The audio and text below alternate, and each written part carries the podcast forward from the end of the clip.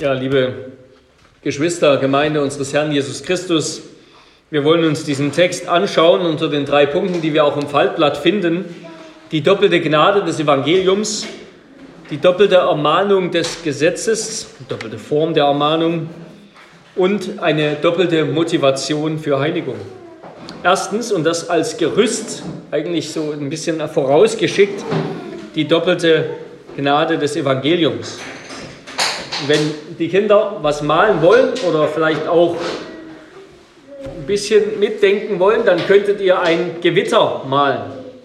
Also dunkle Gewitterwolken und leuchtende Blitze und großes Krachen, nämlich den Donner. Denn so ein Gewitter, das versinnbildlicht, wie Gottes Gnade sich auf unser Leben auswirkt. Und das, mit dieser Frage will ich einsteigen. Wie wirkt sich Gottes Gnade auf unser Leben aus? Was würdet ihr jetzt so spontan darauf antworten? Das können wir danach mal nach dem Gottesdienst besprechen. Wie wirkt sich Gottes Gnade auf unser Leben aus? Was tut Gott? Was verändert Gott? Was macht Gott mit uns, wenn uns seine Gnade trifft? Und die Antwort darauf, überhaupt die Antwort auf viele Fragen, die finden wir in unserem Katechismus. Deshalb sollten wir immer wieder dahin gehen. Ich weiß nicht, ob euch das aufgefallen ist, aber schon in der ersten Frage. Die Frage lautet ja, was ist dein einziger Trost im Leben und im Sterben?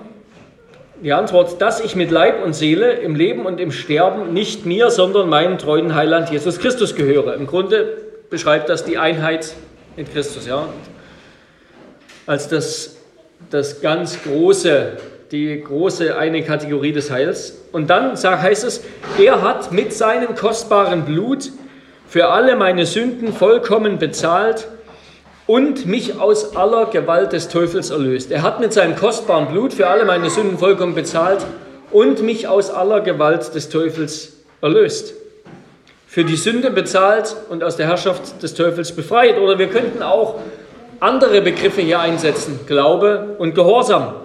Und so hat es Karl Barth einmal gesagt, der nicht in allem empfehlenswert ist, aber manchmal hat er auch einen Glücksgriff.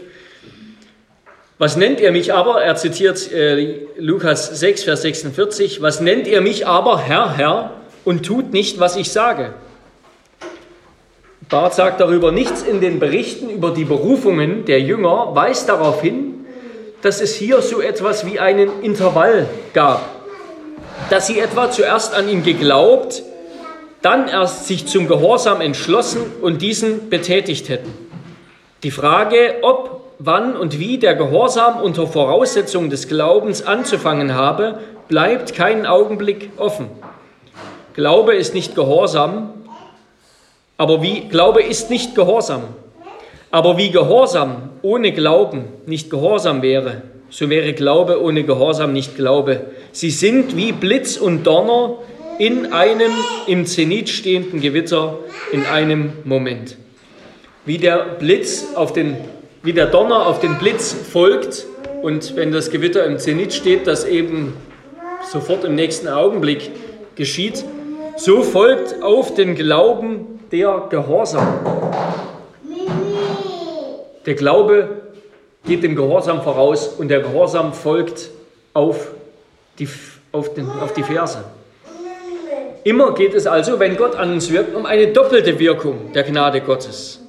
Im Modus des Glaubens erfassen wir Christus, wir gehören ihm, sagt unser Katechismus, wir besitzen ihn, wir sind ihm einverleibt, wir haben engste Gemeinschaft mit ihm und empfangen dadurch eine doppelte Gnade.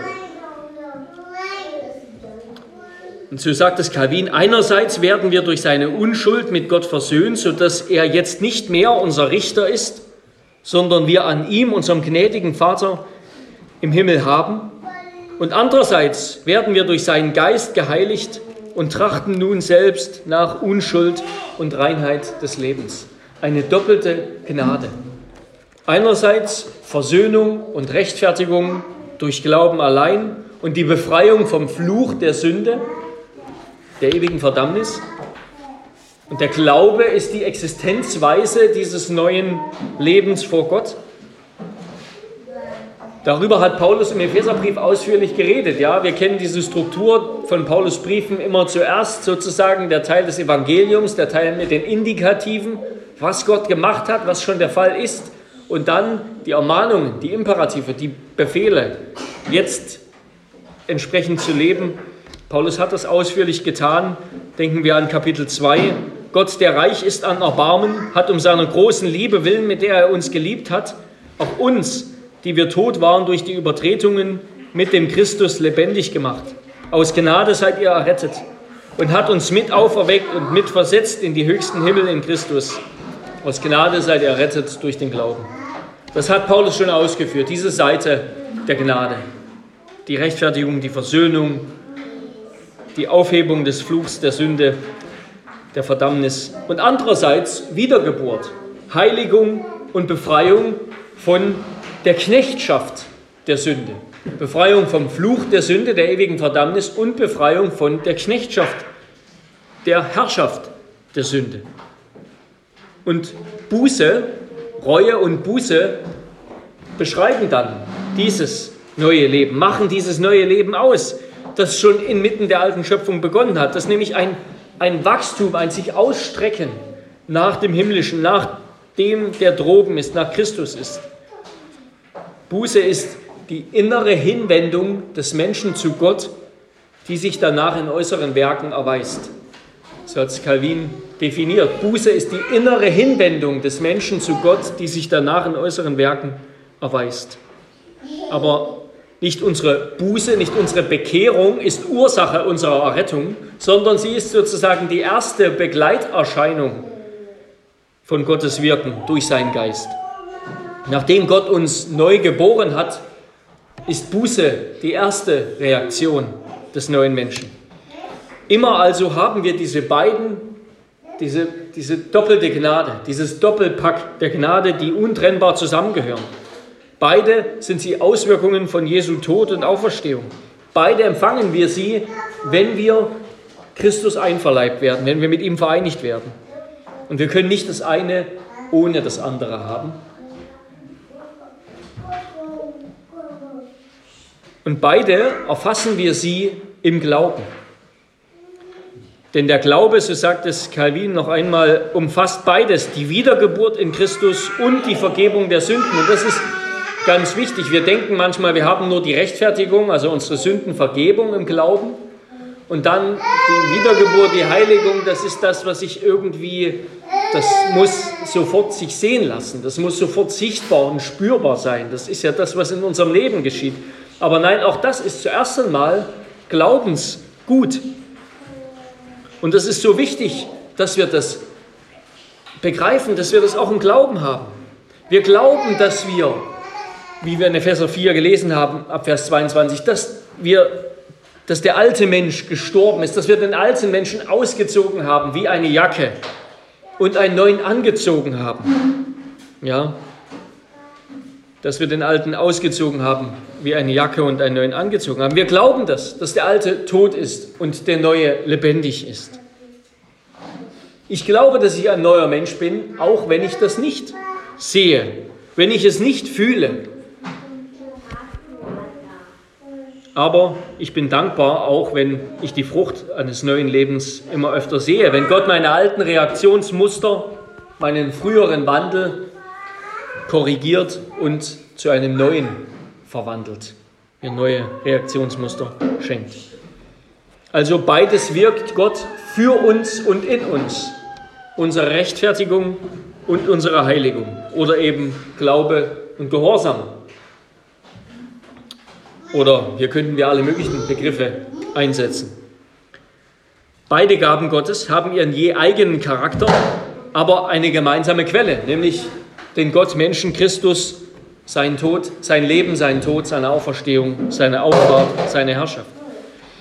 Aber es ist ganz wichtig, dass wir die unterscheiden, dass wir Rechtfertigung und Heiligung unterscheiden und nicht tun, was die römisch-katholische Kirche tut, die sagt, dass der Glaube durch die Liebe vollendet werden muss, um wahrhaft rechtfertigender, wahrhaft rettender Glaube zu sein. Ja, das klingt natürlich ganz toll.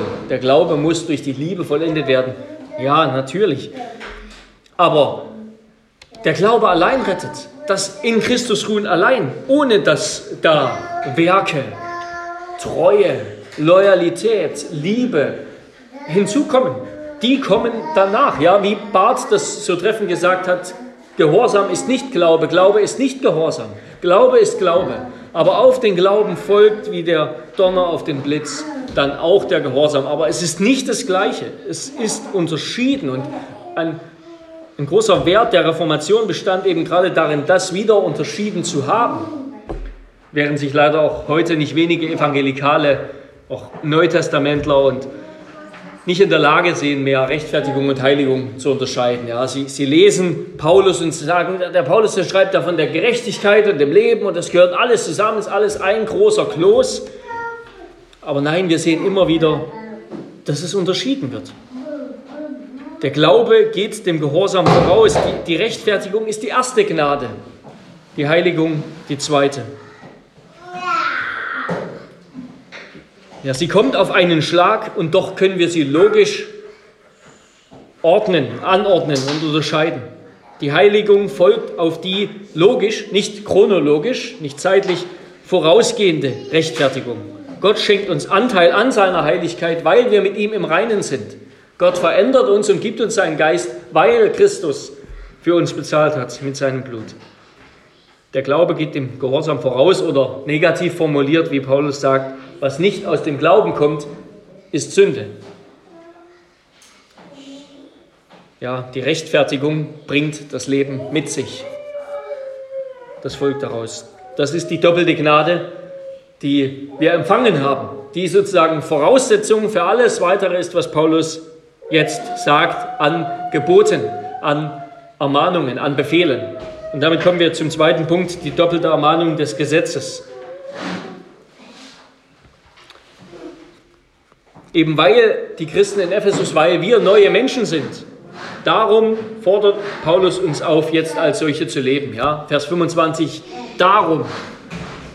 Nämlich, dass wir in Worten, Gedanken und Werken mit ihm übereinstimmen. Und wir finden jetzt hier in diesen Versen, könnt vielleicht nochmal mit reinschauen, ab Vers 25 finden wir fünf Verbote und dann darauf folgend fünf Gebote und mit jeweils auch einer Begründung, also fünf Begründungen. Es gibt gewisse Unordnungen und es, es passt nicht immer, aber das ist die grundlegende Ordnung. Ja. Also immer ein Verbot und dann folgt darauf das positive Gebot, was wir stattdessen tun sollen und dann die, eine Begründung die auch als ein Gebot von Paulus formuliert sein kann. Und ich will jetzt mal da durchgehen. Erstens also Lüge und Wahrheit. Darum legt die Lüge ab, das Verbot, und redet die Wahrheit, jeder mit seinem Nächsten, denn wir sind untereinander Glieder. Redet die Wahrheit jeder mit seinem Nächsten, das ist ein Zitat aus Sacharja 8, Vers 16. Da geht es um den Überrest des Volkes Israel, der den Gott zurück nach Zion, zurück nach Jerusalem, nach Israel gebracht hat und dem Gott seinen Segen verheißt. Und dieser Überrest des Volkes, der soll jetzt Wahrheit miteinander reden, Recht sprechen, Frieden stiften auf der Grundlage des Rechts. Und dann heißt es weiter, und keiner sinne Böses in seinem Herzen gegen seinen Bruder, liebt auch nicht falschen Eid, denn dies alles hasst, hasse ich, spricht der Herr. Ja, sie sollen jetzt neu leben. Und Paulus sagt, dieses Israel, das wieder nach Jerusalem versammelt ist, das sind wir, das ist die Gemeinde. Dieses Gebot gilt jetzt für uns, für das Volk des neuen Bundes, für das Israel Gottes. Wir sollen in Übereinstimmung mit dem neunten Gebot nicht zu lügen, nicht falsch Zeugnis zu geben, sollen wir leben, die Wahrheit reden, Recht reden, Recht sprechen und nichts Böses in unserem Herzen ersinnen gegen unseren Nächsten. Denn wir sind untereinander Glieder an dem einen Herrn Jesus Christus. Ja, er ist die gemeinsame Quelle unseres Lebens. Alles, was wir tun, betrifft auch ihn. Und dabei wird hier deutlich, Paulus interessiert sich nicht da, darüber, was in der Welt sozusagen geschieht, außerhalb der Gemeinde. Er weiß, dass, dass dort gelogen wird. In der Welt ist das Lügen alltäglich. Ja, ganze, ganze Wirtschaftszweige funktionieren quasi nur, weil gelogen wird. Es wird gelogen in der Politik, es wird gelogen in, in Liedern und Filmen, es wird gelogen in Beziehungen, es wird gelogen in der Werbung. Da ist Lüge überall. Der Apostel redet aber über uns, über die Gemeinde. Das interessiert ihn, dass wir als Christen, am, als Glieder am Leib des Herrn die Wahrheit reden. Nicht Betrug, nicht Heimlichtuerei, nicht Lüge, sondern Wahrheit und Ehrlichkeit und Gerechtigkeit. Das ist die Art und Weise, wie wir miteinander umgehen sollen. Und damit komme ich zum zweiten, zum Zorn. Und das, da will ich ein bisschen mehr Zeit darauf verwenden. Paulus schreibt in Vers 26, schaut nochmal mit rein, denn ich habe das anders übersetzt, als es in den meisten Bibeln, deutschen Übersetzungen der Fall ist. Zürnt, jedoch sündigt nicht. Die Sonne gehe nicht unter über eurem Zürnen. Gebt dem Teufel keinen Raum, oder wir können sagen, keine Gelegenheit. Und das ist ein schwieriger Vers.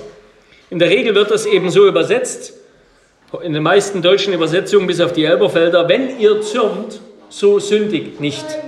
Wörtlich steht da einfach zürnt und sündigt nicht, aber man kann halt diese Imperative immer verschieden verstehen. Man kann es als eine Bedingung verstehen, man kann es als eine Erlaubnis verstehen. Und so wird es häufig auch verstanden, ja, als ob sozusagen Paulus eine Art Eingeständnis macht, eine Bedingung. Ja, wenn ihr schon zürnt, dann sündigt doch dabei wenigstens nicht. Und dabei wird es so, so potenziell problematisch dargestellt. Das, das Zürnen, das ist fast schon eigentlich immer schlecht. Wenn ihr es macht, dann sündigt aber nicht. Achtet darauf, dass ihr nicht sündigt. Und stimmt das nicht? Denn wenige Verse weiter, Vers 31, da heißt es, alle Bitterkeit und Wut und Zorn und Geschrei und Lästerung sei von euch weggetan samt aller Bosheit. Das ist das gleiche Wort. Hier sagt er also eigentlich zürnt und sündigt nicht. Und dort sagt er, alle Bitterkeit und Wut und Zorn und Geschrei und Lästerung sei von euch weggetan. Aber Vers 31 beschreibt eine Entwicklung. Ja? Bitterkeit, die zu Wut wird. Dieses Wort Wut, das, das ist im Griechischen nicht immer so, aber das kann manchmal eher die emotionale Seite beschreiben, also quasi den emotionalen, die Emotionen, den emotionalen Ausbruch, während das Wort Zorn die willentliche Entscheidung, den Entschluss zu zürnen ähm, beschreiben kann. Aber das ist nicht immer so. Das ist eine, eine Andeutung. Ja? Also Bitterkeit, die zu Wut führt, die zu Zorn führt, die zu Geschrei und Lästerung führt. Das ist so eine, eine negative Entwicklung, der wir Einhalt gebieten sollen. Und all das, sagt er am Ende, ist Bosheit. Und damit ein Unding in der Gemeinde. Diese, diese, diese Entwicklung, der sollen wir Einhalt gebieten. Das ist gerade der explosive oder giftige Zorn, der aus der Wurzel von verletztem Stolz, von verletzter Ehre, verletztem Ego und so weiter erwächst und der zu nichts Gutem führt. Ja, jeder von uns weiß, wie sich das anfühlt, wenn da Zorn aufkommt, weil ich irgendwie in irgendeiner Weise verletzt oder getroffen bin.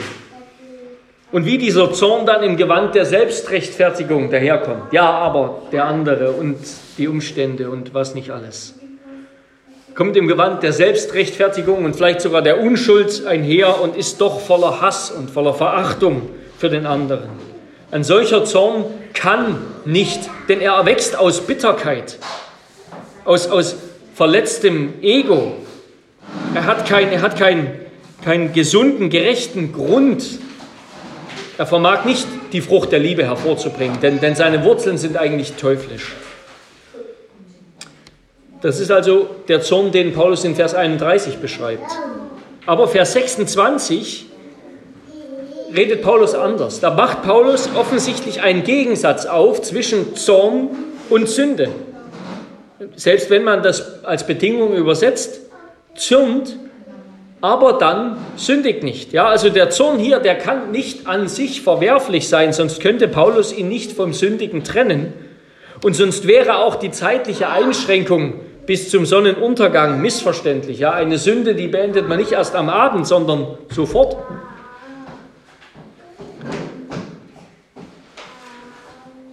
Paulus macht hier also einen Gegensatz zwischen Zorn und Sünde. Und hinzu kommt, dass das griechische Wort am Anfang zürnt, sündigt nicht, das ist nicht das gleiche wie das Wort am Ende. Das ist in unseren Bibeln Missverständnis, weil da am Ende immer steht, lasst eure Sonne nicht über eurem Zorn untergehen. Aber das sind eigentlich zwei verschiedene Worte.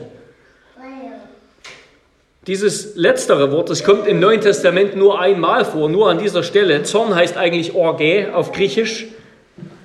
Dieses Wort hier ist ein anderes, hat überhaupt nichts damit zu tun.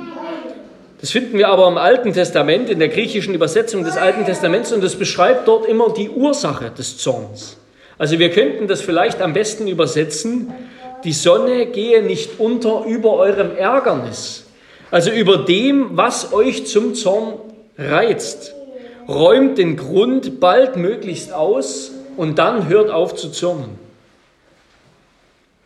Also ich denke, dass Epheser 4, Vers 26 eine der ganz wenigen Stellen im Neuen Testament ist, vielleicht sogar die einzige Stelle, wo bewusst uns Zorn geboten wird, wo, wo bewusst Zorn zu einem Gebot gemacht wird und wo von einem guten Zorn gesprochen wird, und zwar, wie wir gerade aus Vers 25 gesehen haben, ein Zorn innerhalb der Kirche. Also es geht hier nicht um einen Zorn und nicht so sehr, das kann man vielleicht auch ableiten, sicherlich auch, es geht um, ein, es geht um einen Zorn auf Sünde, auf, auf Ungerechtigkeit. Das hat es immer auch mit etwas zu tun, was außerhalb der Gemeinde ist und sein soll oder bleiben soll. Ähm, aber Paulus hat gerade gesagt, es geht, lügt nicht, denn ihr sind untereinander Glieder. Es geht ihm jetzt um die Glieder der Gemeinde. Und es geht ihm auch bei diesem Zorn um einen Zorn innerhalb der Kirche, nicht auf die Heiden. Und damit will ich noch einmal, bevor ich zum, zum Schluss oder zur Schlussfolgerung komme, noch einmal zurückgehen und über den guten Zorn kurz nachdenken. Zorn ist nicht notwendig schlecht, ja, sondern zuerst einmal, bevor er bei irgendeinem Geschöpf da war, war er eine gute und heilige Eigenschaft Gottes in Ewigkeit eine Eigenschaft, die nicht immer aufkommt, aber die aufkommen kann. Da heißt es im Psalm 2 zum Beispiel, küsst den Sohn, damit er nicht zornig wird und ihr nicht umkommt auf dem Weg. Denn wie leicht kann sein Zorn entbrennen, wohl allen, die sich bei ihm bergen. Und Christus hat tatsächlich, als er auf Erden war, Zorn an den Tag gelegt. Er hat die Geldwechsler und Händler aus dem Tempel vertrieben mit einer Rute, also das heißt mit einem gewissen Maß an Gewalt. Er hat die Tische umgestoßen, er hat die Tiere rausgelassen, sodass die Jünger erinnert waren an Psalm 69, Vers 10, wo es heißt, der Eifer um dein Haus wird mich verzehren, der Zorneseifer um dein Haus wird mich verzehren. Und auch im Alten Testament finden wir Beispiele von menschlichem Zorn beim Volk Gottes, von gerechtem Zorn, nämlich wenn jemand für die Sache des Herrn brennt und kämpft und dafür auch Zorn empfindet. Also Zorn ist grundsätzlich erstmal eine Eigenschaft Gottes. Christus hat sie an den Tag gelegt. Und im Alten Testament finden wir sie beim Volk Gottes, wenn es für die Sache des Herrn gekämpft, gebrannt hat. Und jetzt in Epheser 5, Vers 1 fordert Paulus uns auf, seid nun Gottes Nachahmer es gibt also einen rechtmäßigen, heiligen Zorn auf Unrecht, auf das Böse, auf Sünde, den wir nachahmen sollen. Und das ist hier ein Gebot, nicht eigentlich ein bedingtes Gebot, sondern einfach ein Gebot. Zürnt, wenn der Anlass da ist. Besonders wenn Sünde und das Unrecht und das Böse sich innerhalb der Gemeinde ausbreitet. Vielleicht vielleicht Vers 28 gleich, wo es heißt, wer gestohlen hat, der stehle nicht mehr, wo also angedeutet wird, vielleicht, ja, da hat jemand eine, eine Gewohnheit entwickelt, irgendwas irgendwie zu stehlen, ja, und hat sie vielleicht sogar innerhalb der Gemeinde fortgesetzt. Und Paulus sagt, ist Schluss damit und das muss ein Ende haben. Vielleicht war das auch ein Anlass für Zorn. Wo Sünde sich in der Gemeinde aufbläst, und die Einheit mit Christus und die Einheit der Geschwister untereinander beschädigt, da ist auch Zorn angemessen. Also ich denke, Paulus will hier sagen, zürnt, er gibt uns ein positives Gebot, einen Befehl, aber nicht so, dass ihr sündigt. Räumt das Ärgernis, das euch zu gerechtem Zorn führt, schnell aus und haltet damit sozusagen die Schuldbeiträge gering, die Schuldbeträge gering. Denn sonst gebt ihr dem Teufel Raum. Ihr gebt dem Teufel Raum, indem ihr das Krebsgeschwür an sündhaftem Leben, an sündhafter Lehre, was aus dem Leib Christi entfernt gehört, nicht entfernt, sondern es wachsen lasst. Gerechter Zorn ist damit auch eine Motivation für Kirchenzucht. Und natürlich, und damit sagen wir jetzt auch das andere, was Paulus sagt, natürlich ist da zugleich auch die Liebe zum Sünder, der Wunsch, dass er umkehrt, der andere Teil der Motivation. Aber bei, Kir bei Kirchenzucht, auch bei elterlicher Zucht, da zeigt sich echte Liebe zu einem Menschen und echter Zorn auf Sünde, auf das Böse, auf Ungehorsam, auf Ungerechtigkeit, auf Wortbruch gegenüber dem Wort Gottes, gegenüber dem Gebot derer, die er eingesetzt hat in Autorität. Echte Liebe zu Menschen und echter Zorn auf Sünde, die schließen einander nicht aus, sondern die gehören sogar zusammen. Ja. Aber, und diese Einschränkung, die ist unerlässlich, es muss eben ein sozusagen von Gottes Wort erleuchteter Zorn sein. Es muss ein von seiner Gnade weißgewaschener Zorn sein. Es muss ein heiliger Zorneseifer sein. Denn der Zorn des Menschen, wie Jakobus uns erinnert, des gefallenen Menschen, der auch noch in uns steckt, vollbringt nicht Gottes Gerechtigkeit. Es ist nur der Zorn Gottes, der Gottes Gerechtigkeit vollbringt. Der muss in uns sein. Aber der Zorn des alten Menschen, des alten Adam, der steigt wesentlich schneller auf. Und vielleicht unterscheidet sich der alte Adam gerade eben darin von dem neuen, dass der Zorn des neuen Adam langsam aufsteigt, während der Zorn des alten Adam schnell aufsteigt. Weil der Zorn des, des neuen Adam, der Zorn von Christus, der kommt von Gott her. Und über Gottes Zorn heißt es in Jesaja 28, Vers 21, es ist sein fremdartiges Werk. Sein Zorn, sein Zürnen ist sein fremdartiges Werk. Und Psalm 30, Vers 6 heißt es, sein Zorn währt einen Augenblick, seine Gnade aber lebenslang. Ja, und gerade dafür ist Gott zu preisen. Es gibt, müssen wir, wenn wir über Gottes Wesen reden, immer ganz vorsichtig sein, vielleicht ein gewisses Ungleichgewicht zwischen Gottes Liebe und seinem Zorn. Ja, Liebe, so können wir vielleicht ganz vorsichtig sagen, im Hinblick auf Gottes Wesen, ist immer seine erste Reaktion. Mit seinem Zorn als gerechter Bestrafung von Sünde lässt sich Gott sehr viel Zeit. Bevor er straft, ruft er sehr lange und mit sehr viel Geduld zur Umkehr. Und er tut alles eben bis zur Hingabe seines Sohnes, damit der Sünder aufhört mit dem, was Gott zum gerechten Zorn reizt und was am Ende die Strafe des Zorns bringen wird. Ja, oh, wie fehlt uns wie fehlt es uns an der Geduld Gottes, die seinen Zorn im Zaum hält. Ja, die Geduld ist, Gottes ist eigentlich das Zurückhalten seines Zorns. Und das ist eine bewundernswerte, anbetungswürdige Eigenschaft Gottes, die wir viel zu oft vergessen. Gottes Zorn ist eben vor allem ein richterlicher Zorn, ein Zorn des Gerichts, der das Unrecht bestraft den er sehr lange verzögert. Im Fall der Ungläubigen verzögert, der Verworfenen verzögert Gott diesen Zorn noch immer. Die Hölle. Den Ausbruch dieses Zorns. Im Fall der Gläubigen, so schreibt Paulus Römer 3, Vers 25, 26, hat Gott den Zorn auch sehr lange verzögert und dahingehalten, bis eben Christus ihn getragen hat auf Golgatha. Gottes Geduld hält seinen Zorn sehr lange zurück. Und oh, wie fehlt es uns an der Geduld Gottes. Unser Zorn ist häufig, wenn unsere Emotionen uns überwältigen, wenn wir von ihnen beherrscht werden. Ja, und gerade mit Kindern ja, merke ich diese große, diesen Hang zu unbeherrschtem, sündhaftem Zorn. Zu meiner Schande muss ich das sagen. Und damit machen wir, sagt Paulus, uns aber auch zu Handlangern des Teufels, der Gewalt und Unterdrückung liebt und der es liebt, wo wir von Sünde beherrscht sind, anstatt sie zu beherrschen, über sie zu herrschen. Und deshalb gilt im Zweifel immer, rächt euch nicht selbst, Geliebte, sondern gebt Raum dem Zorn Gottes. Beides ist also wahr.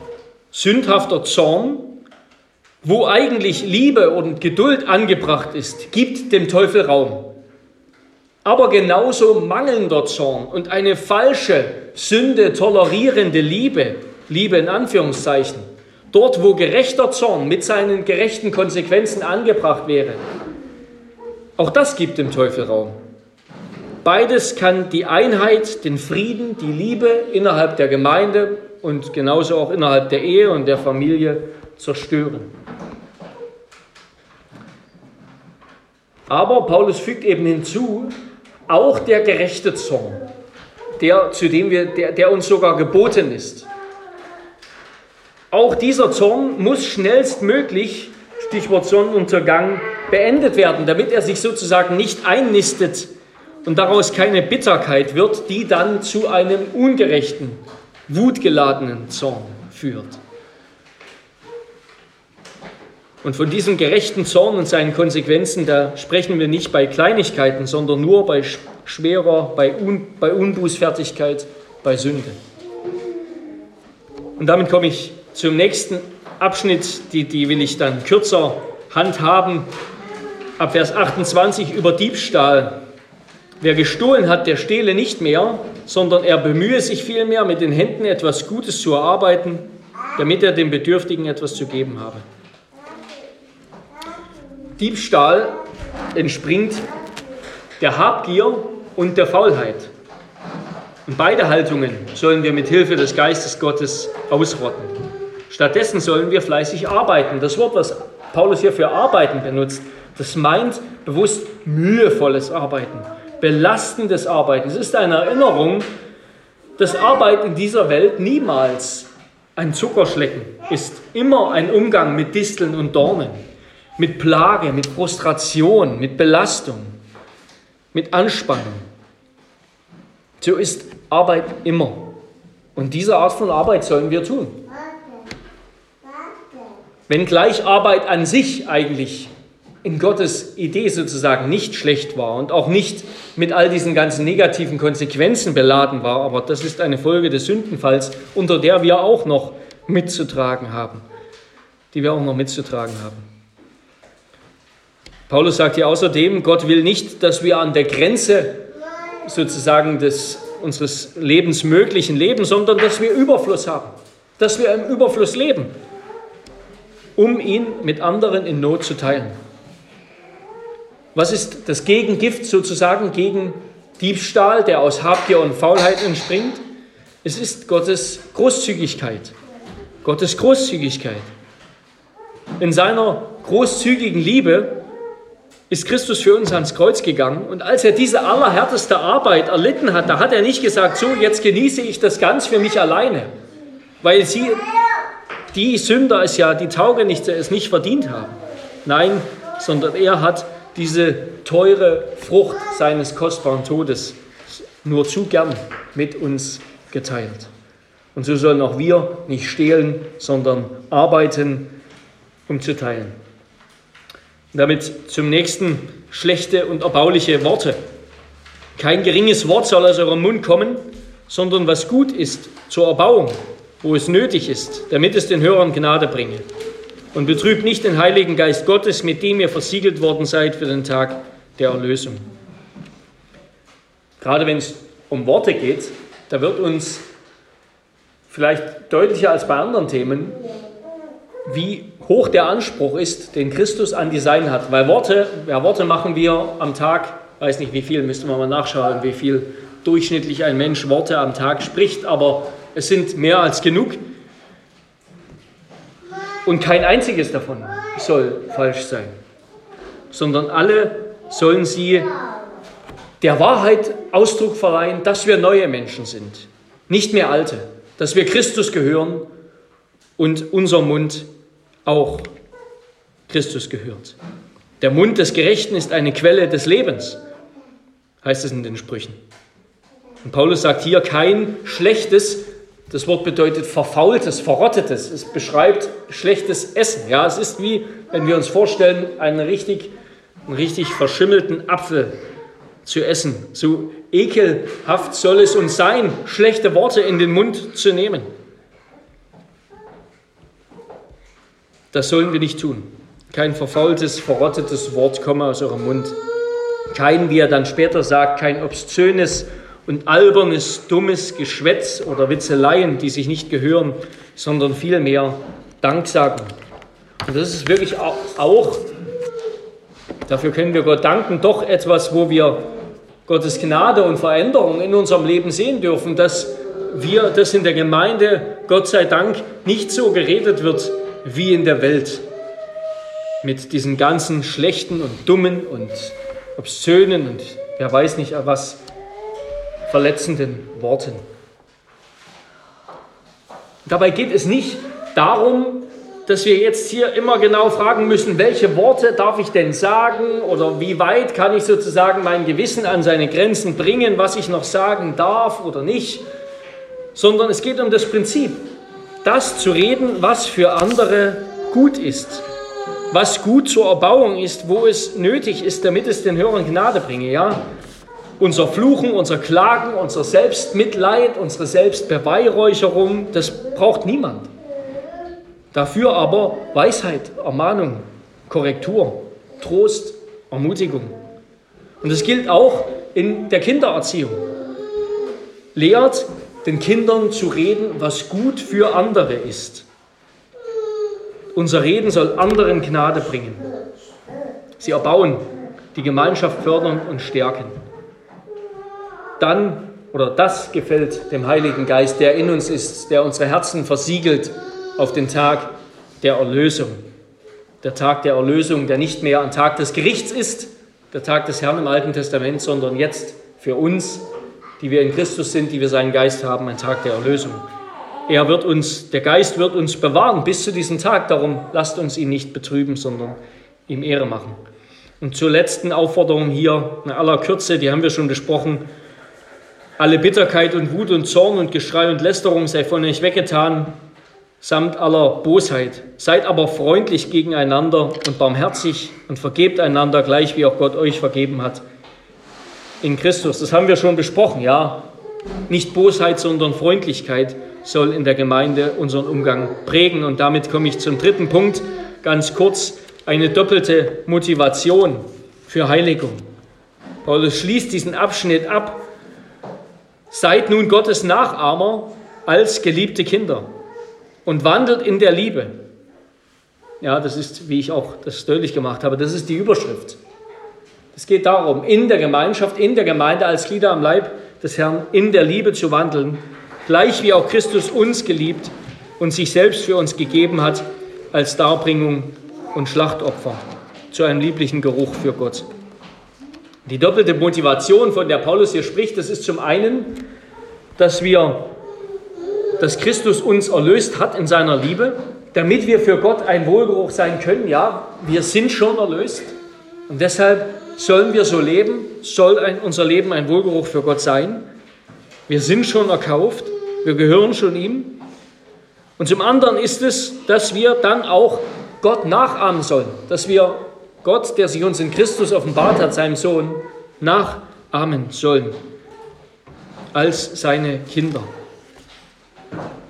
Ja, das christliche Leben, das beginnt und fließt alle Zeit eben aus der wunderbaren Tatsache, nicht, dass wir Gott geliebt haben, sondern dass er uns geliebt hat und seinen Sohn gesandt hat als Sühnopfer für unsere Sünden. Wir lieben ihn, sagt der Apostel Johannes, weil er uns zuerst geliebt hat 1. Johannes 4, Vers 19. Ja, alles, was wir tun, geht immer wieder darauf zurück, dass wir es schon sind. Wir werden keine geliebten Kinder, wenn wir uns so verhalten.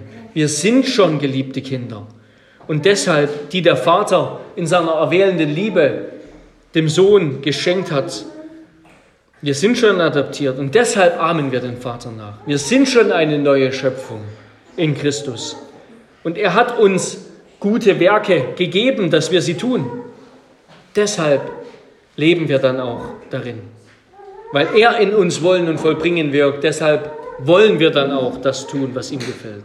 Wir sind schon befreit aus der Knechtschaft Ägyptens, damit wir nun heilig leben, wie er heilig ist.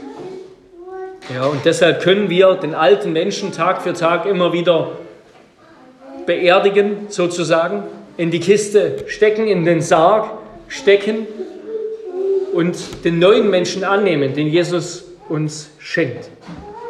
Den Anfang macht dabei der Glaube, das Ende die Liebe. So hat es der Kirchenvater Ignatius gesagt. Und dabei tritt nicht die Liebe an die Stelle des Gesetzes, sondern wir haben hier gesehen, wie Paulus ganz viele Gesetze aufführt. Das neunte, das siebte, das achte, das sechste wird jetzt gleich noch folgen im nächsten Vers. Die Liebe tritt nicht an die Stelle der Gebote Gottes, sondern die Liebe fasst sie alle zusammen. Amen.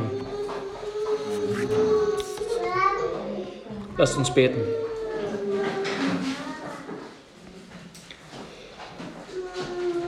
Herr unser Gott, du stellst die Logik dieser Welt auf den Kopf, in der wir uns zuerst etwas verdienen müssen, um es dann zu haben, um es zu genießen, um es zu benutzen. Aber du hast uns schon alles geschenkt, indem du uns deinen Sohn Jesus Christus geschenkt hast. Und jetzt sagst du zu uns, dass wir dann auch so leben sollen. Du hast uns zuerst das Verdienst gegeben und willst jetzt, dass wir entsprechend leben.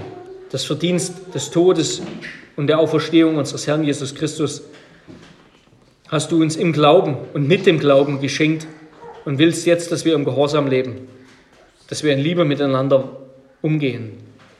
Herr, möchtest du uns auch das auch diese zweite Gnade immer mehr und immer aufs Neue schenken. Amen.